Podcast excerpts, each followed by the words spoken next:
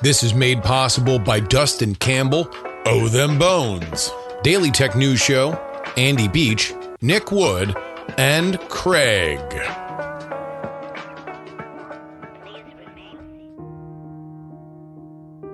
Let's start here. Donald Trump lost his bid for reelection in 2020 when he lost the suburbs in the states he needed to win to be a two term president. The GOP lost in 22 when they nominated candidates who couldn't play, you guessed it, in the suburbs. And the political landscape is different after the repeal of Roe versus Wade. The Republican Party needs a woman, a woman who is a steady hand at the wheel at the suburbs can believe it. And that woman is Nikki Haley. Just ask Nikki Haley. Before we get into all this, I need to play you a clip. This is Nikki Haley on Sean Hannity's program. First things first, Nikki Haley gets the question that every presidential candidate is asked when they are very obviously running for president, but don't want to announce right there and then that they are running. And you need a canned answer for this. Normally, it's something playful like, I have nothing to announce at this time. or You know, it is something we're considering, and thank you for asking. followed by, But you know, if I did, here's why I would. and then the reasons that you're going to run. Haley, however, has a bit of a different phrasing. It looks like you're running. I suspect you're running. I don't know for sure, but if you want to make your announcement now, I think a lot of people would be happy. Um, uh, are you thinking about it? As fun as it would be to announce right now, um, yes, we are. I just got rejected. Go ahead. Yeah. we are leaning in. I Yeah. mean, look, it is time for a new generation. It is time. She's going more to leaders. lean into it. That might not mean anything to many of you, but it is a girl boss dog whistle. Lean in, of course, is the name of the 2013 book written by then Facebook executive Sheryl Sandberg. It became a must read for the post internet age female professional. It is based on a viral talk that Sandberg gave to the TED Women Conference in 2010. This has been viewed over 12 million times. But all that aside, we still have a problem, and it's a real problem. And the problem is this women are not making it to the top of any profession anywhere in the world. The numbers tell the story quite clearly 190 heads of state, nine are women. Of all the people in parliament in the world, 13% are women. In the corporate sector, women at the top. The underlying message of Sandberg's talk are that women's success is within themselves. And should they decide to stay in the workforce, then they need to condition themselves to be more positive minded and strategically aggressive. More to the point, they need to understand that men will, on average, be both of those things without trying. And yet, it's not damning of men. This is important. Instead, it aims for an aspirational tone with women. In the final moments of the talk, Sandberg ties two things that are normally natural enemies emotional fulfillment and commitment that women want for a family life with a rewarding career. Instead of making them apart, she says they belong together. She makes the case that they don't have to be at war. Women who are thinking about starting a family should be pushing for more responsibility and promotions at work because going back to a job that you have already decided you're bored with is the worst possible outcome. Lean In, as a book, became a phenomenon, a very Silicon Valley solution that eschewed victimhood culture. Of course, that meant it was also skewered as a pull yourself up by your bootstraps pablum for the tech stock crowd. But as a political signifier, it does seem ripe to be co opted by a female Republican candidate for president who wants a second look from women and suburban voters, many of whom have tech stocks. Then there's this line from Hannity. Now, President Trump is the only announced Republican candidate. Uh, he has a very strong following among the Republican base. You know that. The polls show that. Uh, we keep hearing Ron DeSantis' name. We keep hearing Glenn Youngkin's name. We keep hearing Mike Pompeo's name. Uh, Ted Cruz might make a, a, run for it. I don't know at this point. Uh, it's a little early. I feel like we just got over the last election to move on to this one. Um, what would you say are the differences? Let's start with President Trump. Make America Great Again, America First agenda. What, what policy differences do you have with him? Well, I had a great working relationship with him. I consider him a friend. We, you know, most of the policies that he did, I totally agree with. Um, and, you know, there's going to be other Republicans in the race. Most of them are my friends. You know, let the best woman win. I mean, that's the way I look at it. Nikki Haley wants to redefine what it means to be a female candidate. She doesn't just want to be one of the boys. She wants to use her differentiation to her advantage without alienating male GOP with a cloying I'm with her feminism. The only question is who is Nikki Haley? Is she the popular South Carolina governor who opposed Trump in 2016? Is she the Trump administration's UN ambassador who later said that she wouldn't run if Trump did only after she ripped Trump after January 6th? Or is she the person that we see right now? Taking the Brian Kemp route of not antagonizing Trump, but also not living in fear of his rebuke. To understand that question, we have to understand what her case for the electorate is, her history, and yes, those saucy rumors. We begin with why I believe she believes she's the woman of the moment electorally. But first, this is Politics, Politics, Politics. I'm Justin Robert Young.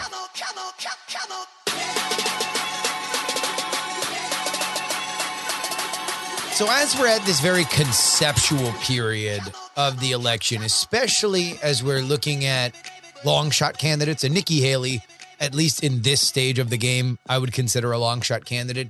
The best argument that you can make is that your candidate, with enough media attention and excitement, is unique because it fits the moment. Think of it kind of like a key fitting into a lock all those little teeth on the key magically fit exactly with the way the lock tumblers need them to. And then electorally, you can unlock stuff. All you need is the money, time, and attention. So, Haley's people that are right now trying to make non believers into converts that Madam President Haley is something that can happen will likely tell anyone who will listen that Donald Trump has no shot in a general election. And here's why. Via Pew Research, one in four 2020 voters, that is 25%, had not voted in 2016. About a quarter of those showed up two years later in 2018 to cast ballots, the highest turnout in midterm elections. Of those who voted in 2018 but not 2016, backed Biden over Trump in the 2020 election 2 to 1. So, you know that Donald Trump does draw people to the polls. And when he was only drawing Republicans, it was really great. Unfortunately, he has now inspired other voters, specifically Democratic voters, specifically Democratic voters that would vote for Joe Biden, who Democratic voters have not really been excited to vote for since the 80s. And that's a problem since the 2024 election would likely be Trump versus Biden. But let's dig even deeper into the suburbs. In 2020, Biden improved upon Clinton's 2016 vote share with suburban voters. 45% supported Clinton in 16, 54% for Biden in 2020. And remember, it was in the suburbs in Georgia, in Pennsylvania, in Nevada, and Arizona that the 2020 election was lost. Do not buy any other narratives that this was about turnout in the cities. No, no, no, no, no. This was about independents in the suburbs who held their nose and voted for Trump because they did not like Hillary or did not vote in 2016, but found Trump so odious they wanted to oust him in 2020.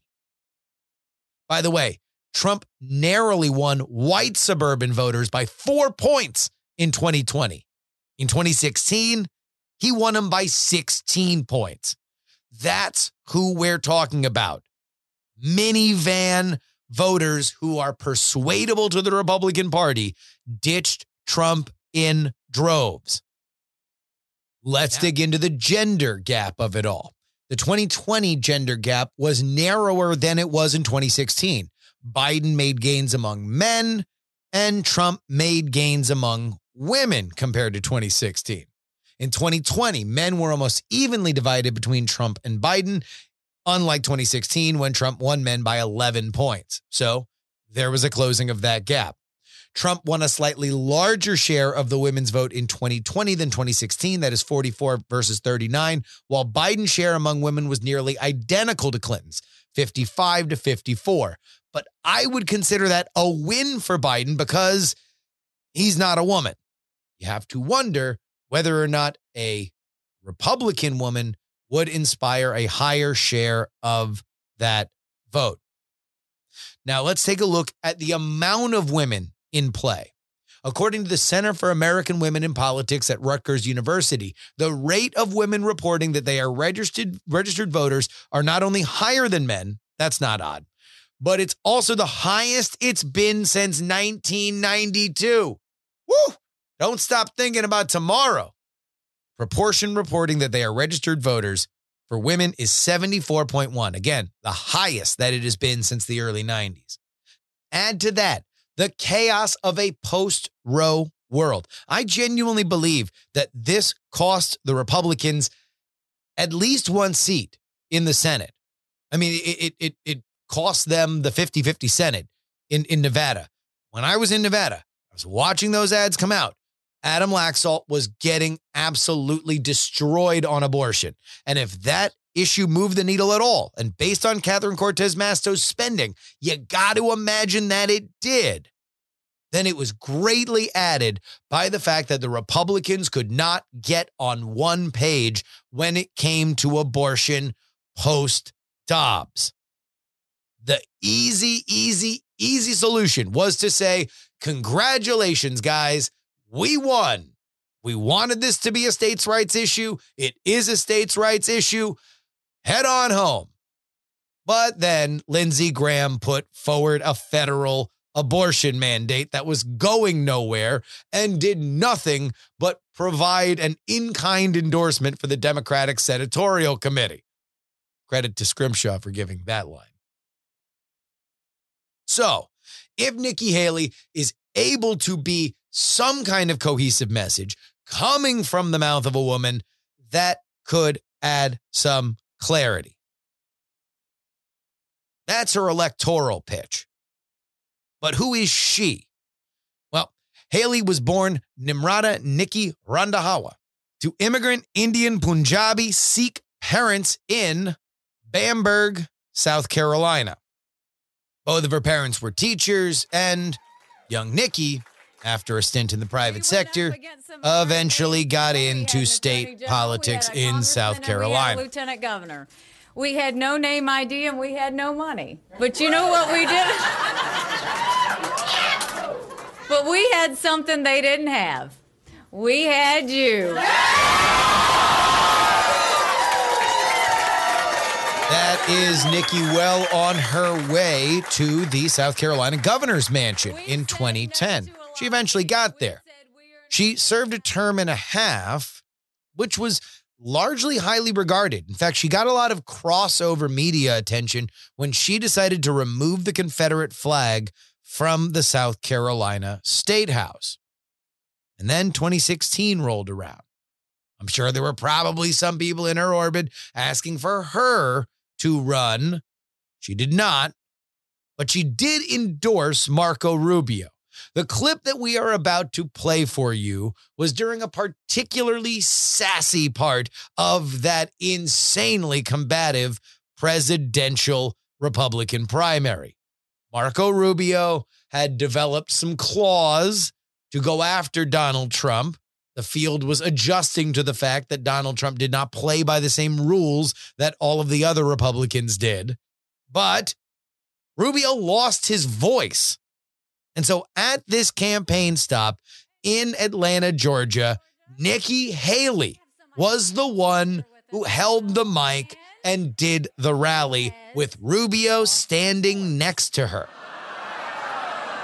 So I will tell you the interesting thing is when you work hard and you fight hard, sometimes these things happen. And so when these things happen, what do you do? You call your friends. and when you call your friends, it's a dangerous thing when you say, Will you speak for me? Because you know what I think Marco would say if he could talk? My ears aren't big. But it was at this rally, this exact rally in late February 2016 that she first finds herself in the crosshairs of the Trump campaign. At the time, there was significant pushback from the opposing GOP candidates that Donald Trump should release his tax returns. This led to Trump staffer Dan Scavino to tweet a mashup of Haley saying that Romney's tax return issues were a nothing burger in 2012, juxtaposed with her saying the opposite at the rally we just heard from in 2016. You think Governor Romney should release his income tax returns? I mean, I will tell you, I think those are distractions. I saw it in my race. They always say, show me your um, tax return just so they can start throwing holes in it. I think that that'll be his decision to make, but that's nothing but a, a voting, uh, poli- political ploy. I've seen it. I am an accountant. I can tell you there is no audit that precludes you from showing your tax return. Donald Trump, show us your tax return. Donald Trump retweeted that tweet, and Nikki Haley responded with the most devastating thing that a Southern woman can say to their most despised enemy.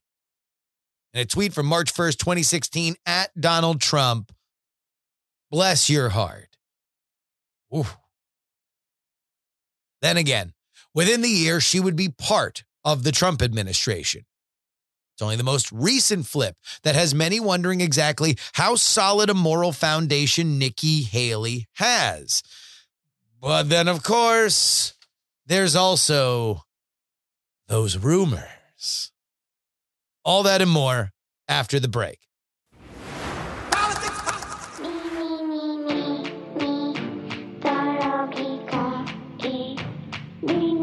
Friends, friends, friends, thank you very much for joining us for PX3 this fine Wednesday. Boy, man, it is. I'm not kidding, man. It's cold in Austin. It's freezing, legit freezing. I'll say it's freezing when it's 60 degrees. I, am a swamp creature. I, I, grew up in the Everglades. I uh, sunned my stomach after eating.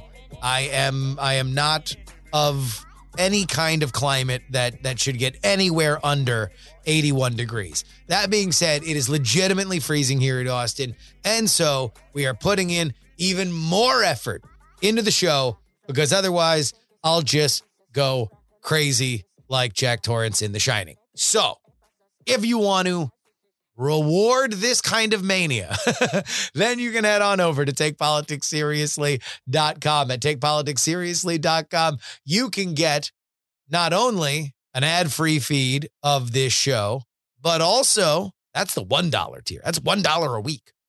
$1 a week. That's that's, you know, uh, couch change. If you go and eat fast food every week, I will guarantee you that you probably have a dollar a week in change in your car. So just take that change, go to takepoliticsseriously.com, put the coins directly into your floppy disk drive. I don't know what time period I'm imagining here. Anyway, for a dollar a week, you can get an ad free feed. For $3 a week, you can get two bonus episodes each and every week. All the news that we miss during our free podcasting schedule. And and and when I say news, I made a decision this year. I made a new year, new me decision that if the news wasn't something that I was genuinely excited about, then I was going to cover history or do deep dives. This episode is an example of it. That being said, there are machinations that are going on right now, now about the debt limit increase. There's George Santos news that is that is happening right now. He just dropped himself off a bunch of committees. That kind of stuff, the day-to-day TikTok stuff is going to be in our Patreon stuff no matter what. I'm always going to give you guys those hot fresh takes no matter what, even if they're not the things that I want to dedicate an entire episode to. And that's that's that's the way it's going to go here. So head on over to takepoliticsseriously.com. $1 a week ad-free fee. That's come on. Ain't no better deal in the biz than that. $3 a week, you get two bonus episodes each and every week. I feel like this is a good deal. Thank you so much. I greatly appreciate it. TakePoliticsSeriously.com.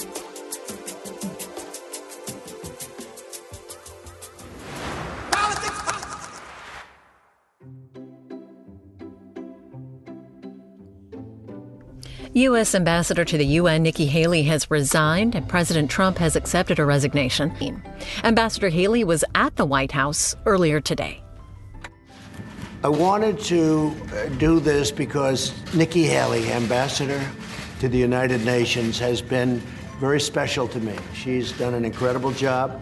I can speak for Secretary of State Mike Pompeo. He thinks the world of Nikki and uh, so we're all we're all happy for you in one way, but we hate to lose. Uh, you'll, hopefully, you'll be coming back at some point, but you want to just uh, in maybe a different capacity. You can have your pick. I genuinely can't believe that I found that clip while I was researching this episode because it fits in just so perfect to the rumor filled tenure that Nikki Haley had as a member of the Trump administration. Now, let me make this very, very clear. Nikki Haley has not done anything for which you can say she brought on these rumors, but that has not stopped rumors from swirling.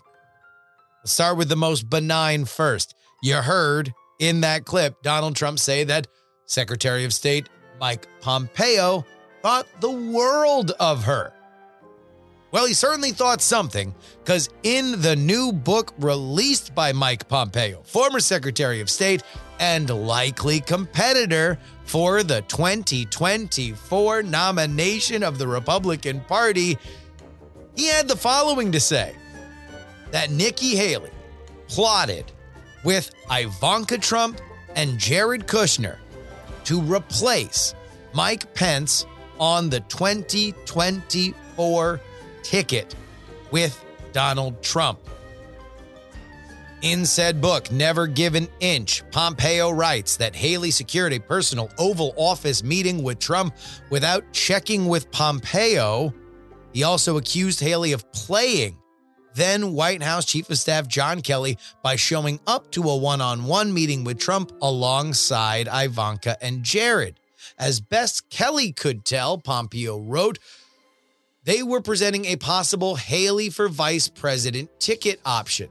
I can't confirm this, but Kelly was certain he'd been played. He was not happy about it. Clearly, this visit did not reflect a team effort, but undermined our work for America. End quote. But that is benign compared to the other rumor. That was put forth by Michael Wolff, specifically in the press rounds for his book, Fire and Fury. Let's go ahead and play this clip from Real Time with Bill Maher at the time that the book came out. About it all. I want you to tell me something that the other people have not noticed in this book. Is there something that you think, boy, why don't they ask me about this that I put in there that they're not talking about? There is, but I can't tell you what it is. So the Why? Teasing us like that. There is something in the in the book that I, I I was absolutely sure of, but it was so incendiary that that I just didn't have the the the ultimate proof. God, that the, considering what he's done, what is it a woman thing? well, I yeah, I didn't have the blue dress. Um, No, is it about a woman? it is. Oh, it is. It is. Oh, it's somebody he's now. It is. Oh, And it's Who- who's just have to read Oh, between the lines. what lines? Tell us the lines. You say it's in the book. It's toward the end of the book. Okay, well, it's in the book. Then we go. Yeah, you just you just have to. F- you'll know it. I'll know now, it. Now oh. that I've told you, when Okay. you when you hit that paragraph, you're going to say right. bingo. Okay. This led a Trump obsessed populace and media to scour the book, specifically the end of the book, and find a paragraph mentioning how much private time Nikki Haley was spending with Trump on Air Force One. Haley immediately responded, It is absolutely not true. It is highly offensive and it's disgusting. And in a rarity for the, at the time, Mueller investigation obsessed Trump media, Nikki Haley found some real vociferous defense. Here's a very awkward moment that Michael Wolff had on MSNBC's Morning Joe. Um, you made some news this weekend uh, talking about things you didn't know firsthand, saying you believed it was true, but you had no proof that the president had an affair with someone in his administration. Y- It's yes. pretty much what you said. Then you Yes. kind of led and indicated if you follow the breadcrumbs, you can figure out who it was. After a lot of rumors came out, you know, it was speculation that you meant Nikki Haley and you said she's embraced it. Don't you find that absolutely irresponsible at this point in time where we are as a society when you're talking about a woman who's a high profile woman in the Well, Trump let me- let me- administration let me to go after her without any evidence, without any facts, it just seems that it is so irresponsible. Well, first thing, I didn't go after her, and secondly, what I, um, what I certainly what I meant was I found it puzzling that she would deny something she was not accused of. Wait, are you, are you I- I- suggesting you that? Are you what? suggesting the language is not uh, ambiguous in any way in the, the things that you've said and the way you've Come on. stated it? Are, are you kidding? You're on the set of Morning Joe. We don't BS here. Well, I, what's read me the language. Tell- Are you tell- kidding me? I'm not reading Well, we you could anything. play the Bill Maher If you don't get it, if you don't get Yeah, what we're the- talking the- about, I- I- I, am sorry. this This is- is, this is- awkward. You're here on the set with us, but we're done. Michael Wolff, thank you. We're going to go to break now. Bye, everyone. We'll be right back. I play all that, and hopefully the rest of this show is enough to demonstrate that if and when Nikki Haley does get into this race, I do think that she's going to have a pretty fair shake from the media. It seems that the media likes her. And when she was wronged by Michael Wolff, they very much came to her defense. And it wasn't just the right wing media, it was Morning Joe, who, again, I cannot stress enough. In case you were in a coma from 2015 till now, and this is the first words you're hearing, and for some reason you're listening to the PX3 podcast, the mainstream media was not in the business of defending anyone in the Trump administration. So this does stand out. But beyond the tongue wagging scuttlebutt, there is a real game of hokey pokey with Nikki Haley's Trump relationship. Sometimes she puts her right foot in. She was very, very, very supportive of Donald Trump after she left the administration.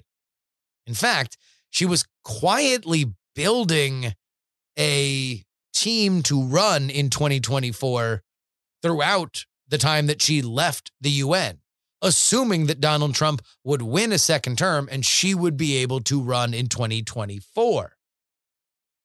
But then January 6th happened. And in a 2021 feature story in Politico Magazine, she took her right foot out Haley minced no words on Donald Trump's handling of January 6th. And I'm going to read you all of her quotes, but before, because you know we love good political writing on this program, we will always showcase a good lead when we read one. And this story by Tim Alberta has a doozy. I'm going to read it verbatim. Here we go. Late last year, Nikki Haley had a friend who was going through a hard time. He'd lost his job, was being evicted from his house. He was getting bad advice from bad people who were filling his head with self destructive fantasies. He seemed to be losing touch with reality. Out of concern, Haley called the man. I want to make sure you're okay, she told him. You're my president, but you're also my friend. Oh, wait. Cold like Alberta. Okay, so here's her comments on January 6th. I'm watching television the morning of the 6th, and I see Don Jr. get up there and I hear the president get up there and go off on Pence. I was literally so triggered I had to turn it off. I mean, John texted me something and said, I can't, I can't watch it. I can't watch it because I felt the same thing. Someone's going to hear that and bad things are going to happen. When I tell you I'm angry, it's an understatement. Mike has been nothing but loyal to that man. He's been nothing but a good friend to that man. I am so disappointed in the fact that despite the loyalty and the friendship that he had with Mike Pence, that he would do him like that. I'm disgusted by it. When asked whether or not Trump would be held accountable for January 6th, I think he's going to find himself further and further isolated. I think his business is suffering at this point. I think he's lost any sort of political viability he was going to have. I think he's lost his social media, which meant the world to him. I mean, I think he's lost the things that really could have kept him moving. He's not going to run for federal office again, Haley said. I don't think he's going to be in the picture. I don't think he can. He's fallen so far. We need to acknowledge that he let us down. He went down a path he shouldn't have, and we shouldn't have followed him, and we shouldn't have listened to him, and we can't ever let that happen again. Listen, I walked into this RNC room and I was not expecting a whole bunch of love for that speech. She gave a very negative speech, I'm going to add editorially, about Trump after January 6th. I know how much people love Donald Trump. I know it. I feel it. Whether it's in an RNC room or social media or talking to donors, I can tell you that the love they have for him is still very strong. And that's not going to fall by the wayside nor do I think the Republican Party is going to go back to the way it was before Donald Trump. And I don't think it should. I think what we need is to take the good that he built, leave the bad that it did, and get back to a place where we can be a good, valuable, effective party. But at the same time, it's bigger than the party. I hope our country can come together and figure out how we pull this back. Sizzling! That is strong. And then two weeks later, she put her right foot back in the MAGA pile by saying to The Hill that she would not run for president if Donald Trump decided to run. Quote, I would not run if President Trump ran. And I would talk to him about that. That's something that we'll have a conversation about at some point if that decision is something that has to be made. And now it looks like she's done the hokey pokey and turned it all around if she's leaning into an announcement with Trump already announced that he's running.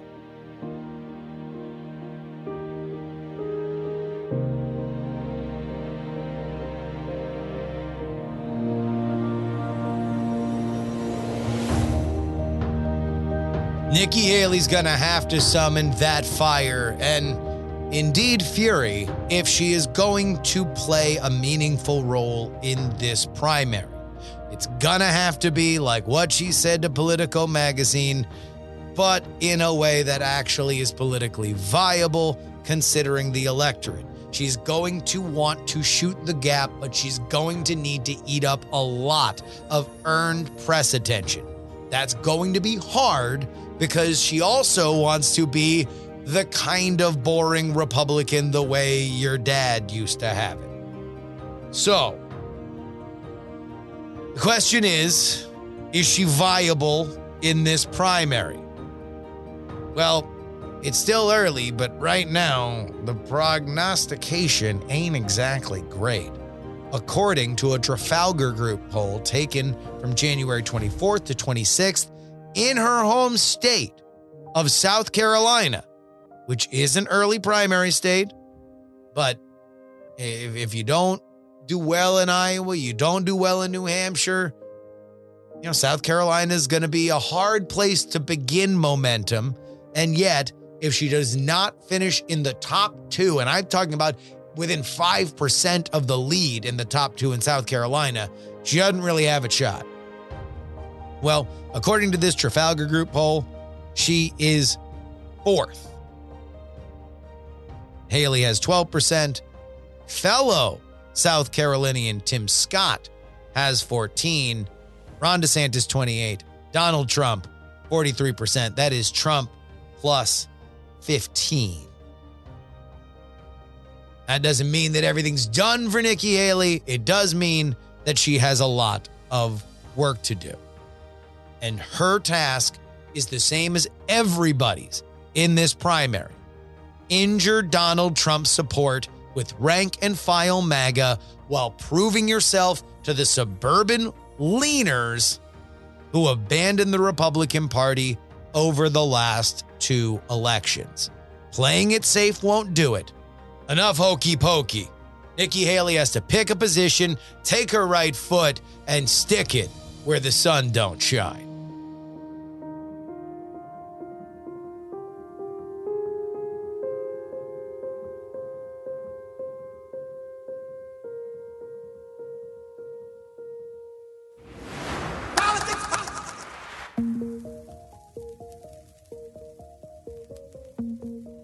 Politics, Politics, Politics is written and hosted by me, Justin Robert Young, for Dog and Pony Show Audio in Austin, Texas. You can send me emails, theyoungamerican at gmail.com. You can hit me up on Twitter, Justin R. Young, or you can hit up the show, PX3 Tweets. Find me live on the internet, px3live.com. Usually Mondays, Wednesdays, and Fridays. Every once in a while I'm not there. Oh, and also join our Discord, bit.ly slash jury discord, J U R Y D I S C O R D. That is where you can join our community of like minded hooligans who enjoy the shows that you enjoy. If you enjoy it enough to join a Discord, you don't know what Discord is, it's like Slack, but for things that you don't hate, like work. If you would like to support the program with a one-time donation, you can do so. PayPal.me slash payjury. Venmo. Venmo money isn't real. Prove it. Justin-Young-20. Our Cash App is PX3Cash, and you can send anything that you would like in the mail to P.O. Box 153184 Austin, Texas 78715. Again, Post Office Box 153184 Austin, Texas 78715 five. The only place you can get our bonus content is takepoliticsseriously.com. $1 a week gets you an ad-free version of this show. Our $3 tier, that is three bucks a week, gets you two bonus podcasts per week covering all the news that we missed on our free podcasting schedule. And our $10 a week level gets your name read at the end of the show like these fine folks in the Titanic. $10 tier.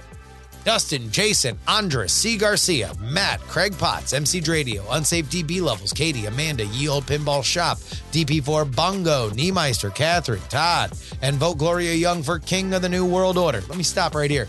I was hanging with my mom this weekend. I was in Florida. She's like, Who is and vote Gloria Young for King of the New World Order? I'm like, That's how much love you got, mom. That's how much love you got. Edison, up, up, down, down, left, right, left, right, BA select start.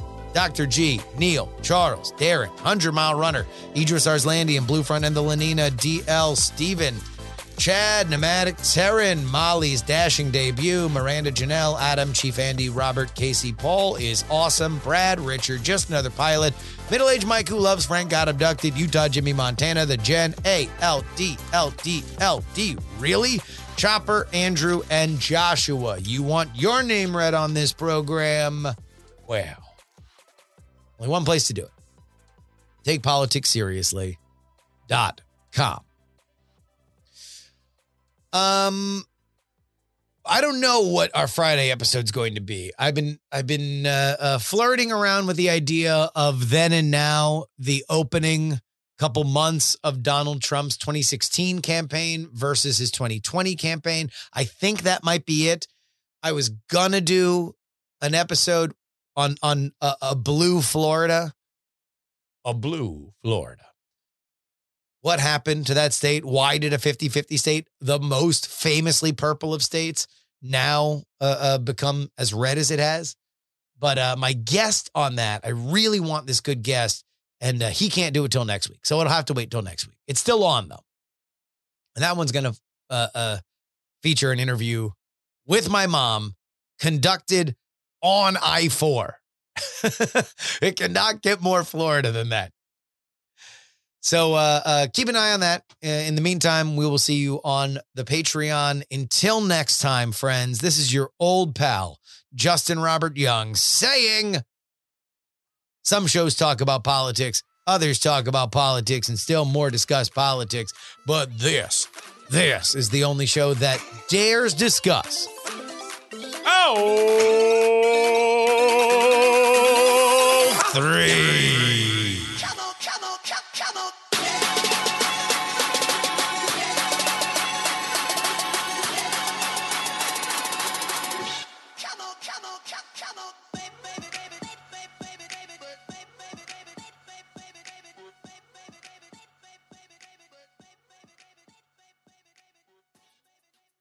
Diamond Club hopes you have enjoyed this program. Dog and Pony Show Audio.